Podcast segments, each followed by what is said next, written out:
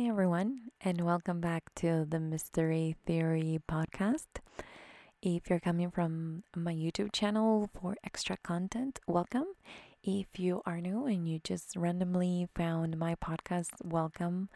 This is um, my little piece of um, conspiracy theories, true crime cases, and everything that I'm interested in. And at the same time, um, the the cases that I love to do research on, I put my own twist in these cases and I try to think from both perspectives you know, the victim, the victim's families, the actual, you know, the, the person that actually committed the crime, whatever it is. And I try to come up with my own theory or my own lesson to learn from these cases. So for me, it's um, a mind puzzling and it's interesting. And if you are listening to this kind of content, it's probably something similar to you. For me, is the trying to understand what goes through the mind of the people that decide to commit a crime and you know either kill somebody or you know rape or whatever it is why do they think that's the right way? Or why do they think that's the only way that they can do this? Or th- what is it? It's really puzzling to me. So that is why I love to cover this kind of content, not because I love what happened to these people, either the victim or whoever did it, because I think both lives will be ruined after something like any of the cases that I cover. But um, but because of that aspect that in my head I feel the need to know if it's a chemical balance or what it is. So that, you know, I should explain, but a chemical imbalance that will tell you that that's the right thing to do. It's something a little bit more powerful, maybe maybe something that you know you get possessed by. I don't know, but this research is how I what I enjoy doing and for you know try to answer my questions. So today's case is about a guy that accidentally lost two wives and we're going to talk about each one of them. We're going to go through the evidence and it's going to look like a clue game. Have you ever played the clue game? I remember when my kids were younger, we used to play it all the time, and I would always guess the wrong one. But um, these cases are a little bit different because there's actual evidence. But um, it's almost like you look one way and you're like, mm, is it really that guy or isn't it? And, you know, it's just always leaves you wondering. It's it. That's why I decided to share with you guys this case. It's that way, or at least was for me when I started to do my research on it. Now, let's start. Let's start with the second marriage. Um, Toni and Harold met in 1999, when Toni was 37 years old, and her family was really excited about her finding, quote unquote, true love. Uh, she was um, coming out from a divorce and they really were hoping that she found that guy that she wanted to have in her life. Um, she used a Christian website they called Matchmaker, where she met Harold Henthorn, yeah, her boyfriend at the time. And according to Toni, he was very kind, romantic, and smart. That's how she described him again, both of them lost their partners under different circumstances. Toni's marriage ended in divorce, and Harold's wife died in a tragic accident. However, when he was asked about it, he claimed that he, she had an accident, a car accident, but she he didn't really want to talk about it, which they didn't understand because you understand that if you if you lose somebody that you love very dearly, you you probably don't want to talk about it with people that you're getting to know, especially the family of your new girlfriend. Um, Toni was very attractive. She was charming and she was successful because she was an eye doctor and a surgeon in Jackson, Mississippi. According to her brother, who is a cardiologist, she was the smartest lady he ever met. Harold um, described his career, quote unquote, career as a fundraising consultant with his own company. So he had his own business cards. I mean, he basically had a, a small company where he was uh, the one man in the company. He could manage everything by himself. But he claimed that it was very, very successful. A year after they met and they got married in Mississippi, but um, Harold had contacts for work in Denver, Colorado, so they decided to move there. In the meantime, of course, Toni joined a local um, ophthalmologist practice and um, she started to work there, of course, in Denver, Colorado, where they moved to. In 2005, they had a daughter. Now, remember that in 1999, Toni was 37 years old, and everything that I read, they said that they received their daughter in 2005. I am assuming that they either adopted this little girl, but it was a baby. So maybe they did have her. I am not sure. It really doesn't matter in this case. But I know that there's people that like to like to correct me when, you know, they know more about this case and you're always you know, feel free to do that. But um it's not really clear to me how, but they, they, they had a daughter in 2005, which is the important part. Harold um, at the time also he had a friend. His name was is Daniel. He's still here, still alive. So his name is Daniel, and he was planning to move to Denver. So Harold and Toni let them stay with them for a while. Daniel said that while he was there, that the family was pretty much a normal family, a busy family. Toni would wake up to go to work, and Harold stayed in his office, apparently working in. He would leave, according to Daniel, uh, to meet customers for lunch or something like that. And this is what Harold told him, of course, because they weren't really working together. Now, uh, let's go to 2006. So, a year later, after they had uh, their daughter, Barry which was Toni's brother. Remember that he was a cardiologist and he needed to demonstrate how the CAT scan machine worked. So I don't know why, but maybe there were new doctors or something, but he was doing like a test thing.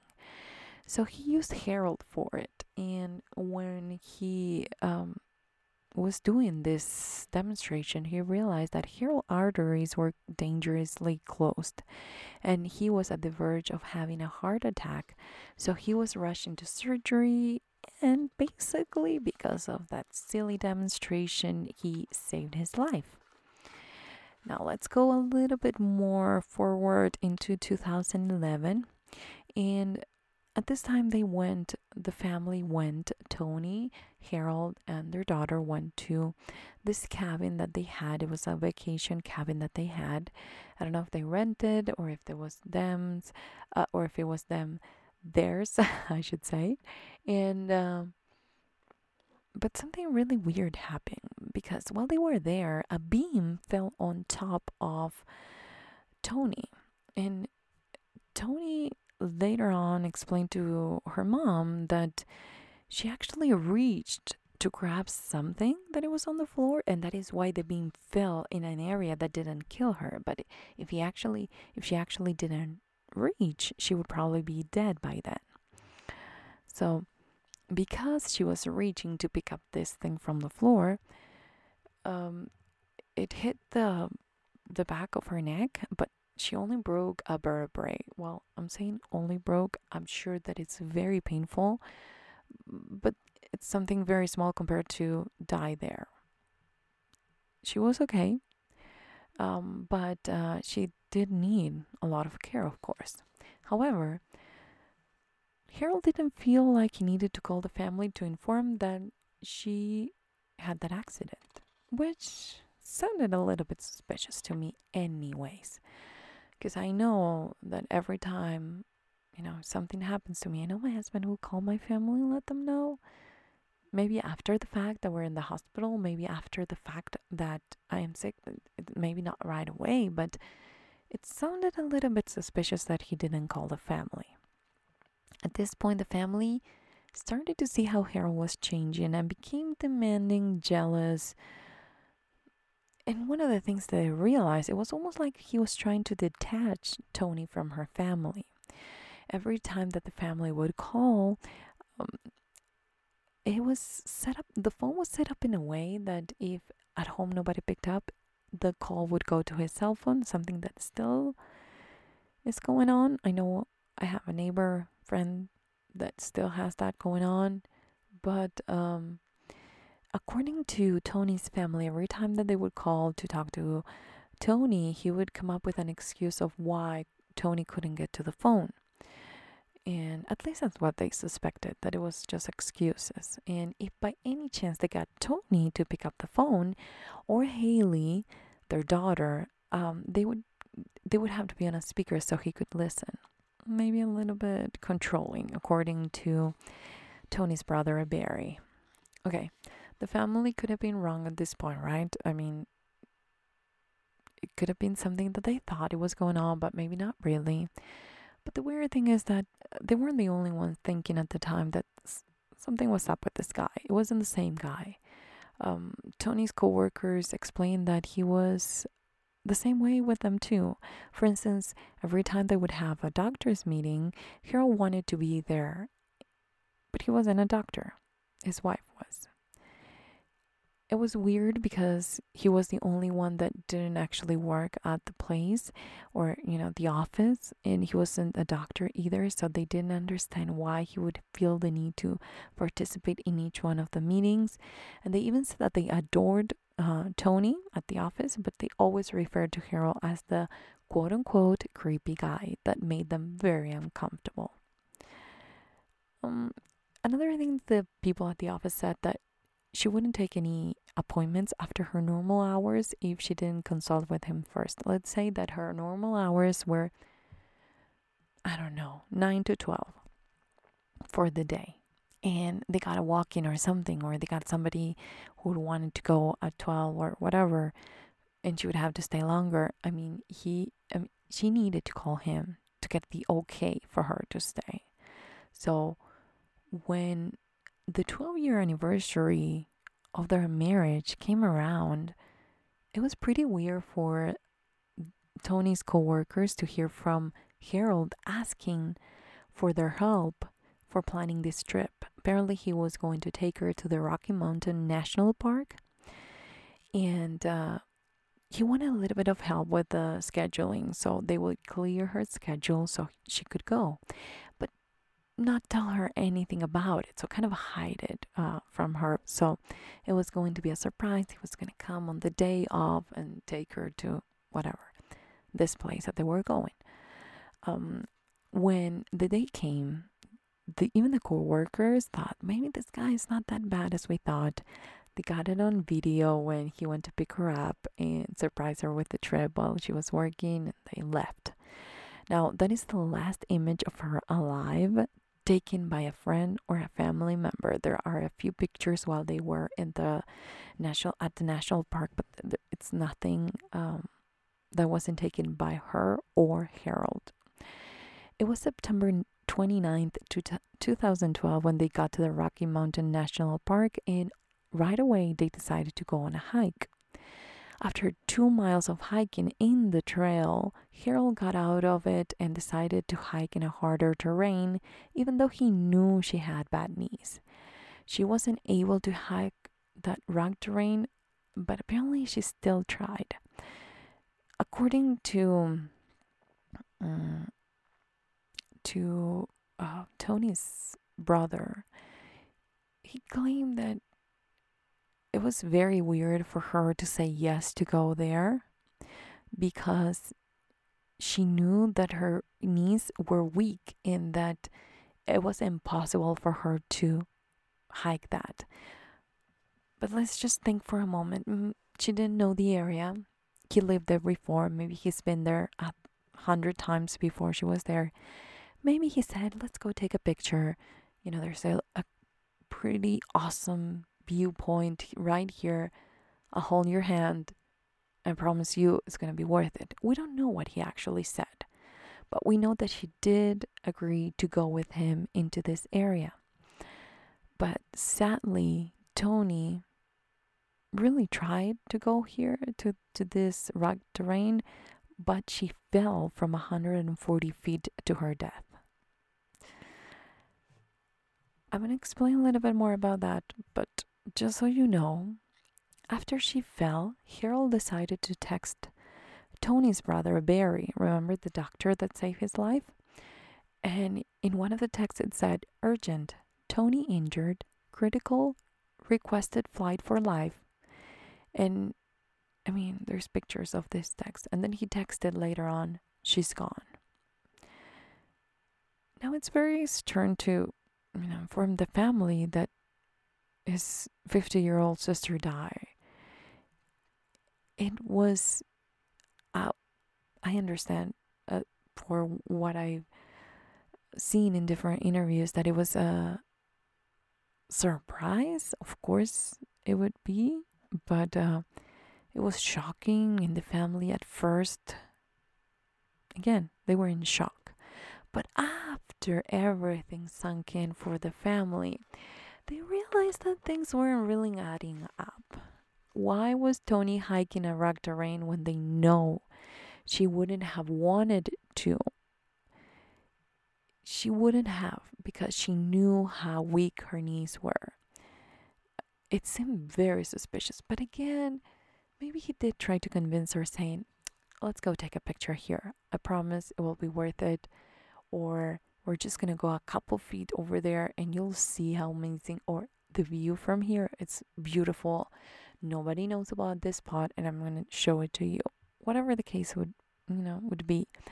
Um but uh, another thing that the family found as a red flag is that he decided to text while everything was going on you think that he would try to help, right?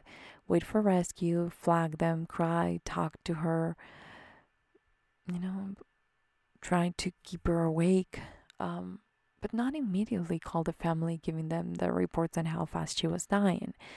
I mean, he did call 911 and uh, he, and I'm gonna go, I'm gonna talk about the 911 call at the end, but uh, apparently he did follow the instructions of 911 but it doesn't make sense that he decided in my head doesn't make sense that he decided and for the family either that he wanted to let the family know in an impersonal text because he could have called. Uh, apparently, he did have signal in the area, according to the research and the investigation afterwards. He did have signal, so he could have called. I think call this a little bit more personal. It's relatable. You can see and feel the expressions, the feelings of the other person while you are on a text. You can't. So it's easier to hide things while you're texting, and, and, and it's very impersonal again. But even for the family, it was interesting to see that while she was still alive and then died, he decided to report through text message. Um, also, his story started to change every few minutes, it seems like, because at first, according to Harold, he um, realized that she wasn't right behind him because he was hiking. I mean, apparently, he was going first and faster than she was. So he went back to look for her and found her on the floor after she fell. That is the first scenario, which it sounds very cruel because you're convincing somebody who has bad knees to go to this place and then you hike fast enough that you lose them. Maybe grab their hands, maybe let them go first so you can help them if they, you know, but oh well. Then he changed the story and he said that he got a text message that he was reading at the time. And then when he put his head back up, uh, he realized that she wasn't there and looked down and there she was. So apparently she didn't scream or anything. I mean, 140 feet, it's a, it's, you know, it's quite a lot. Then he changed the story again and he said that Toni was taking a picture of him and fell backward while doing so, which is something that happens. Okay, it sounds very silly, but it happens a lot, so it's not that silly. I remember in one of the trips of uh, my daughter's camping trips, I remember that one of the teachers fell that way. And it was a, maybe a couple feet or something like that. Maybe it wasn't even that bad, but I mean, she had to be rushed to the hospital and she, I mean, it, it was bad and it wasn't 140 feet. So it happens. It's, it's not uncommon that a person gets hurt while trying to take a picture.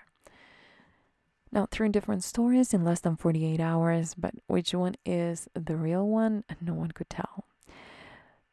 People started talking and saw and trying to find an explanation of why he was given different stories. So, some people blamed PTSD. Um, the family didn't think so, though. Apparently, he went back to normal, planned a beautiful funeral with picture slides, perfectly planned, songs, and even live music, almost like it was planned ahead of time. And according to the family, there wasn't any kind of um, abnormal behavior and quote unquote abnormal behavior for someone who lost a loved one because there's not a normal behavior. Um, people, in my opinion, deal with things differently.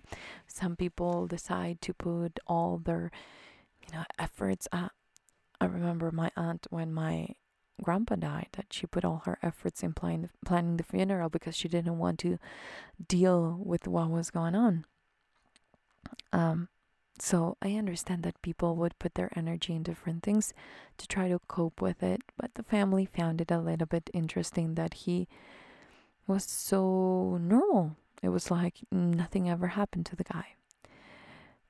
Another thing that the family didn't like and um, didn't care for was that he decided to cremate Toni, even though her family asked her not to do it. Um, Toni's mom, which is the sweetest old lady I've ever seen, she um, begged him not to do it.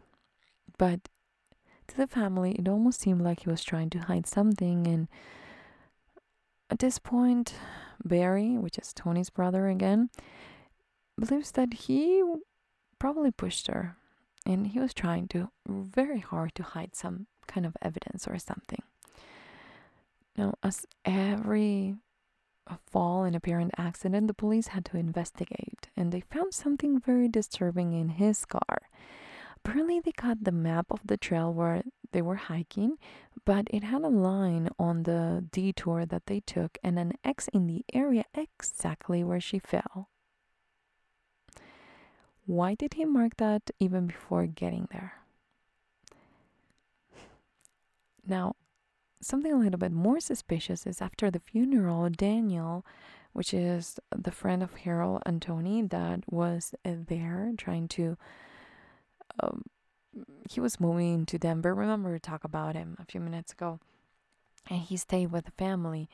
Uh, he was outside the funeral home. And uh, when Harold uh, kind of approached him, said, They found the map, they found the map. And he was worried at the time, Daniel didn't think anything of it. He thought that he was uh, um, he was grieving, and uh, attributed to that. But later on, we'll see why he was so worried about it and why he decided to go to Daniel to tell him this.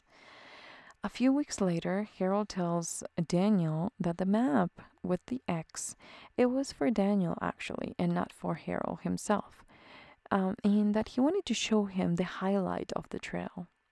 He even said to Daniel, I would have never hurt her. You know that, right, Daniel? You live with us. You know that I wouldn't be, I, I couldn't do that to her. We were happy. And Daniel at that point believed him. But it was a little bit suspicious because they haven't been talking about the trail. They didn't talk about the national park. They didn't talk about going together. They didn't go, they didn't talk about maybe Daniel going by himself. So it was a little bit suspicious. So in the meantime, the family, friends, and co workers uh, decided to send dozens of letters requesting an investigation on Harold, thinking that he pushed her.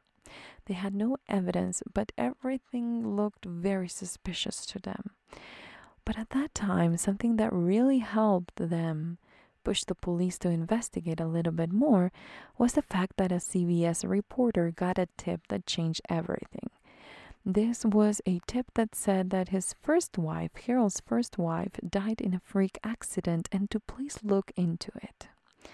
So the reporter decided to investigate uh, both accidents and realized that both of them are very unusual. So again, he was either a very unlucky guy or something else was going on here. While he was investigating, he realized that both wives had a lot of life insurance on them. And guess what? Harold was going to be the only beneficiary for both of them.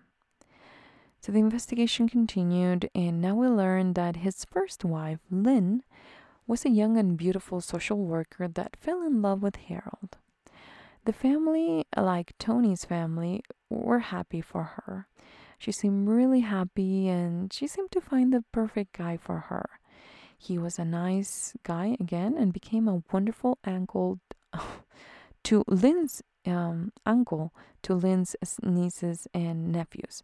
He was amazing to Lynn's family. So they loved the guy. He he was another uncle in the family. On May 6, 1995, everything changed when they got a call from a paramedic saying that they had an accident and that Lynn was gone. Once the family arrived at you know the area where they had the accident, they comforted Harold and they were told that it was a freak accident. Apparently Harold and Lynn were going to dinner to this remote area back then. I don't know if it's a remote area right now, but it's called Sedalia. And while they were driving, Harold thought that he had a flat tire, so he pulled off to the check it out and see if it was actually flat. At the time, Harold um, decided that he was going to change the tire. He didn't want to risk it, even though the tire wasn't really. You know, it wasn't really flat. Maybe it needed a little bit more air, but it wasn't really flat. So he started to change the tire, and Lynn was helping by holding um, the tire's lug nuts. When one of them fell under the car, she went under the vehicle to retrieve it, and at the same time, Harold was throwing the tire in the back of the Jeep. And this basically knocked the Jeep the Jeep off the off the jack that they had it on and onto Lynn's um, that was right under the Jeep. Now, Lynn's siblings at the time thought that it was very bizarre and weird, for lack of a better word, that Lynn decided to go under the car because she wasn't really very handy. She wasn't going to be the kind of girl that was going to, you know, change a tire herself or, you know, mm, it just didn't make sense to them but they just couldn't believe that this was that would this would be something that he did on purpose. So the police investigated the accident quote unquote and noticed some inconsistencies. This was back in 1995 okay because we're going to the first marriage now. Now in one of the statements he told one of the deputies that they were driving back from dinner. He told another deputy that they were going to go get dinner then, in another statement, he said that Lynn called out his name after the Jeep fell on her. And then he told another deputy that she said, I think something's on me, which are completely different sentences for something that really barely happened a few minutes ago. And even if you're in shock, this kind of story is changing, well, a little bit suspicious. He also said that he pulled her out from underneath the Jeep and then he told another deputy that the people that stopped by were the ones to help her pull her out. So, again, a lot of conflicting stories in a very sad tragedy. Now, the, the, the sheriff only investigated for six days this case and closed it um, by saying that this was an accidental death. Harold continued to share his story in the following years, and I don't know if he was looking for empathy or what he was looking for, but every time he shared it, he would contradict himself from the previous version. Um, to some people, he would say that the CPR people didn't know what they were doing and crashed her. To other people, he would say that she was killed in a head on car accident and not under a car.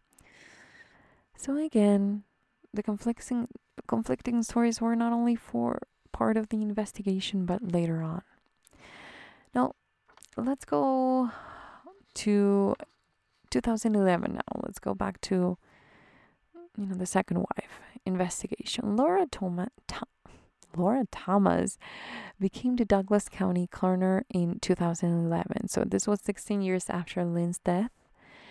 She was a Colorado state trooper for decades, but she didn't know about Lynn's case. Once she learned about Toni's death and the suspicions they had because of the previous wife, she decided to investigate. A lot of things didn't add up once again, so she really wanted to know what happened in 1995 with Lynn's accident. An accident reconstruction expert went over the details and even found a vehicle like the one Harold was driving and deflated the tire to the point that Harold had his tire that he was changing and he determined that it was okay to continue to drive with you know the amount of air that that one had and that there was no need to change it. It probably again needed a little bit of air but it wasn't dangerous to continue to drive with the tire. That was the first thing. The second one was that the jack that he used um okay they found of course a similar jack that harold used at the time and according to the expert, this is a very precarious and not the kind that you need to lift 5,000 pounds. So it wasn't strong enough.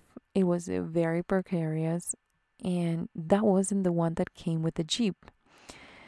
Now, what the police asked them, why did you use, you know, in 1995, why did you use that jack? He says, well, the one that came with the Jeep was broken.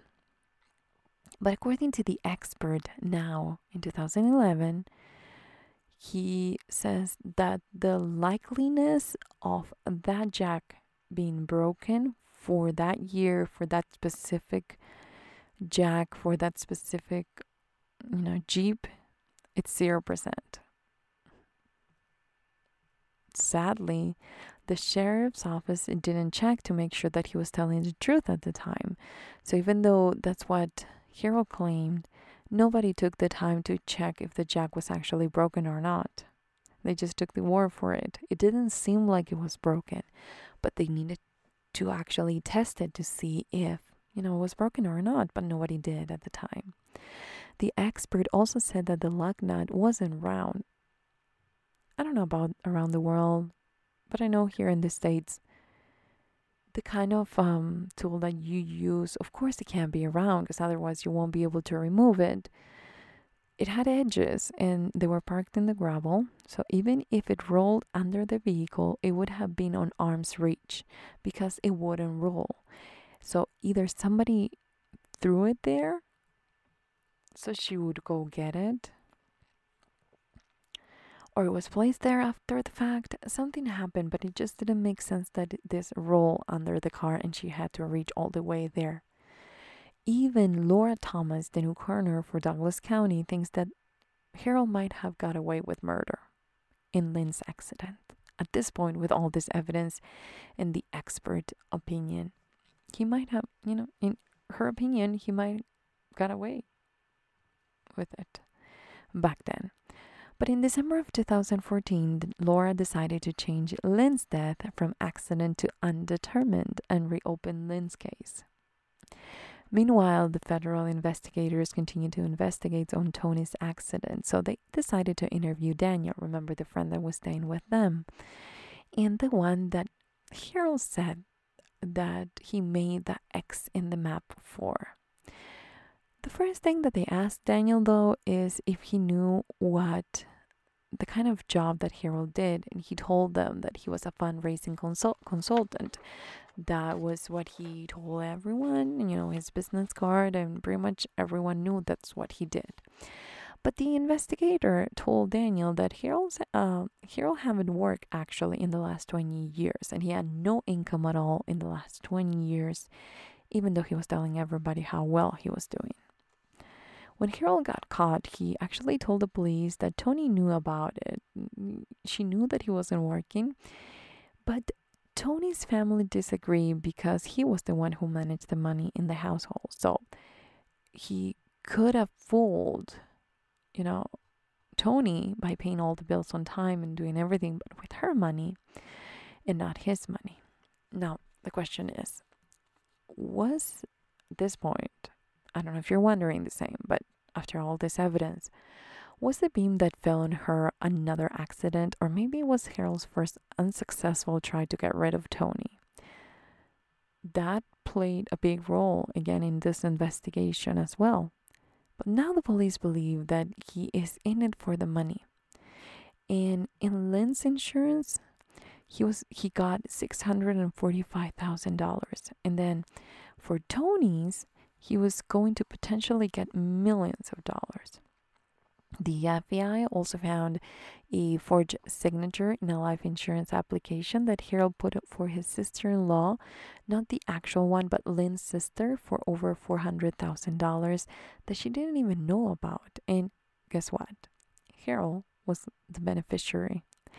So when they told Lynn's sister about this policy, she had no idea. And both of them, police and Lynn's sister, agreed that she was probably going to be the next victim. They were very close. Um, Lynn's uh, sister and Harold, they were very close. Again, Lynn had a few kids, and Harold was almost like an uncle to them. Uncle to them. In November 2014, Harold was arrested and charged by federal authorities with first degree murder on Toni's death. And the evidence of Lynn's death was going to help to convict this guy. It was almost going to be the what is was going to strengthen uh, Toni's case because they had no eyewitnesses, no confessions, only circumstantial evidence. So it was going to be a hard trial if the judge didn't wasn't going to admit Lynn's evidence as part of this case, too. Sometimes judges do that because they don't want to judge the person for what they did before. But in this case, the judge, the judge, the judge did allow it. Now, the police also had a few extra things that you know they they play a big part in this trial. Number one, um, they could prove that he did a few trips before going in this particular one with his wife to that area, specifically the area where she died. Pinning his phone to that location, he went there not two or three times, but nine different times. Almost like he was getting ready to do that in their anniversary. They provided also drawn footage of where they were and the different scenarios and things that he claimed that happened and how unlikely or not likely they were.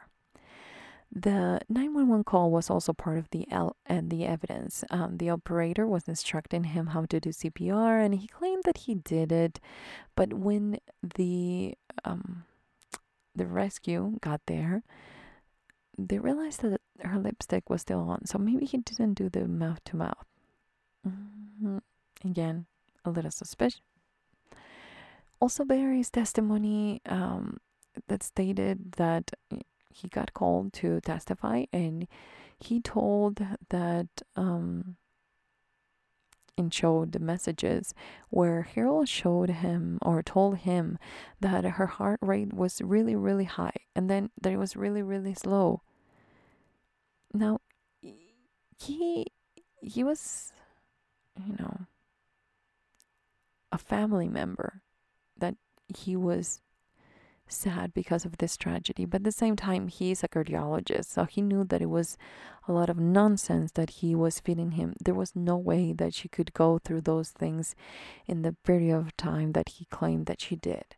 It was not likely. It was almost like he planned the whole thing to say that to him, or maybe made it up at the moment, but you're talking to an expert here who probably not probably, but do knows more than you. So he caught them on that lie too. And finally, the map. I mean, with the X exactly where she died, that was the evidence that, you know, it was almost like, okay, this is my plan and this is exactly where I'm going to kill her. Now, Daniel, the friend that stayed with them, was called to testify, and he told the court that Harold told him he made the map for him, but they haven't talked about it or anything. So Daniel knew that wasn't made for him either.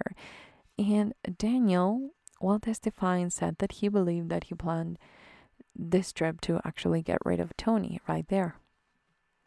Another evidence that Harold took, um, well, another of the evidence was something that was a big deal that I'm going to give you the basics of.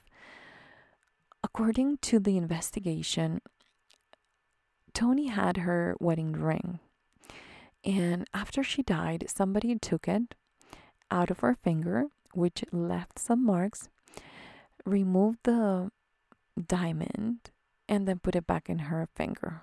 Now, you're probably wondering, maybe it was because of the, you know, fall. Yeah, it could have been, but they swept the entire area. They looked under every rock, every crevice, every, every everything, and they couldn't find it.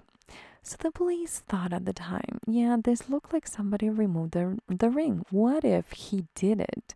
What if he removed the ring to get the $30,000 worth diamond? And um, so they started to push it, you know.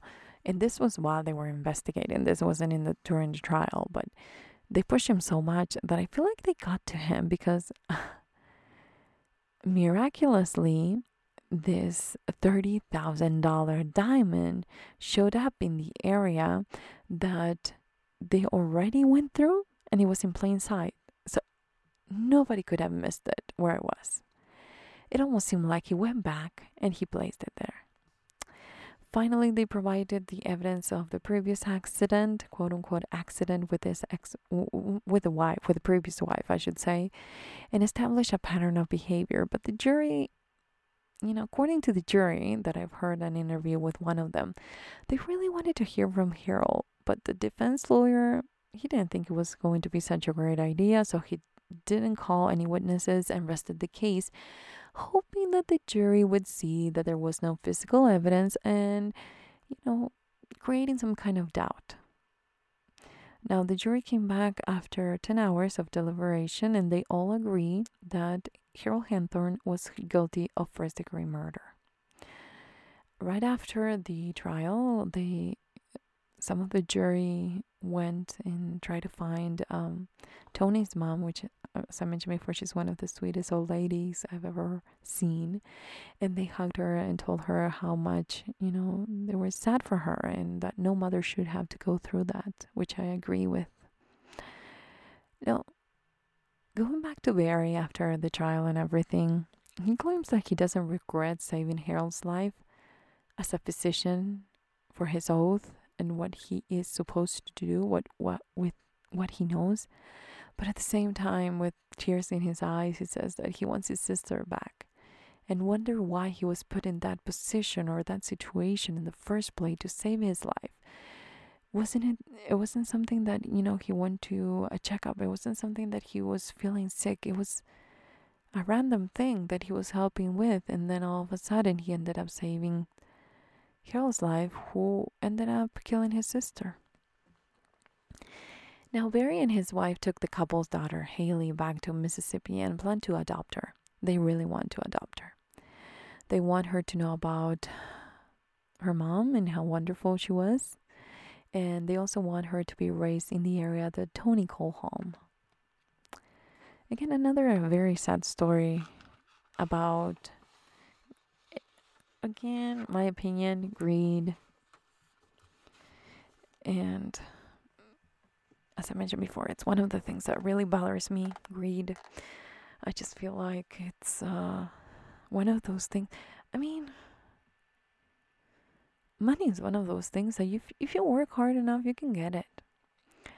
If you have aspirations since you are a young kid and you know you want to have a lot of money, then you have to find a career that is going to give you that amount of money that you want for your life. If you decide that you don't really want to be a doctor, a lawyer, an architect, um, or business, an entrepreneur, whatever the case may be, if you decide that you don't really want to study about something that is going to give you money, then you have to. I mean, my advice is find your passion.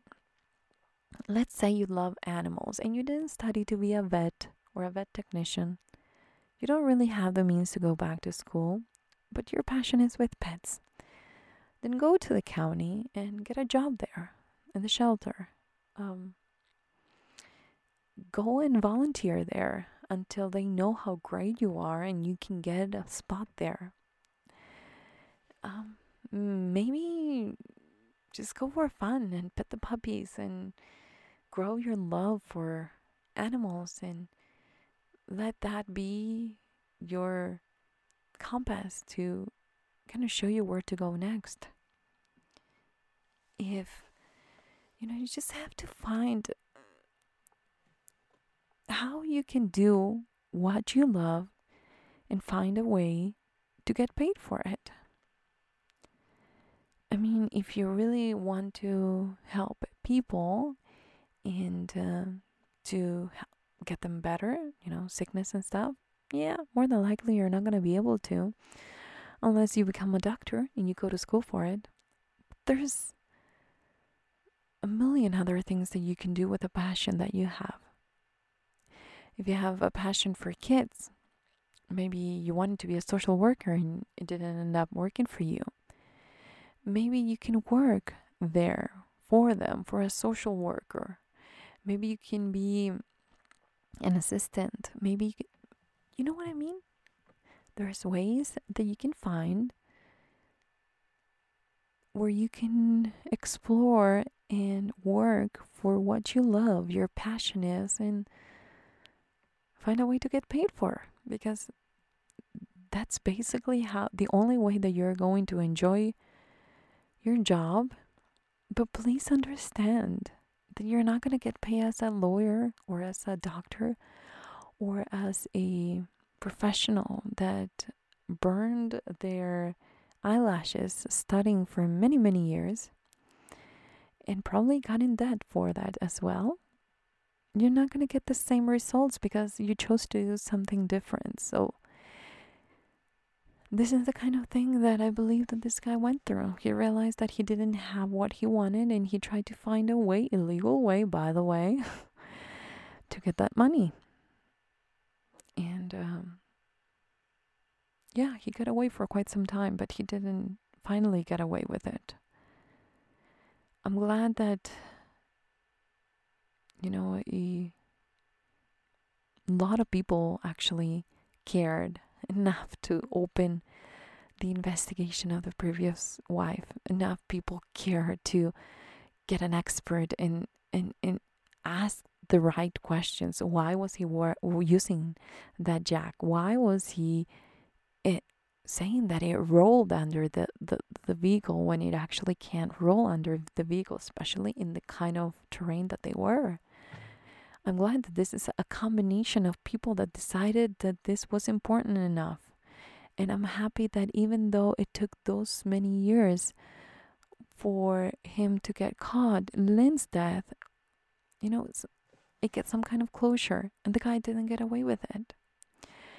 Yeah, the family lost Lynn and the family lost Toni. But at least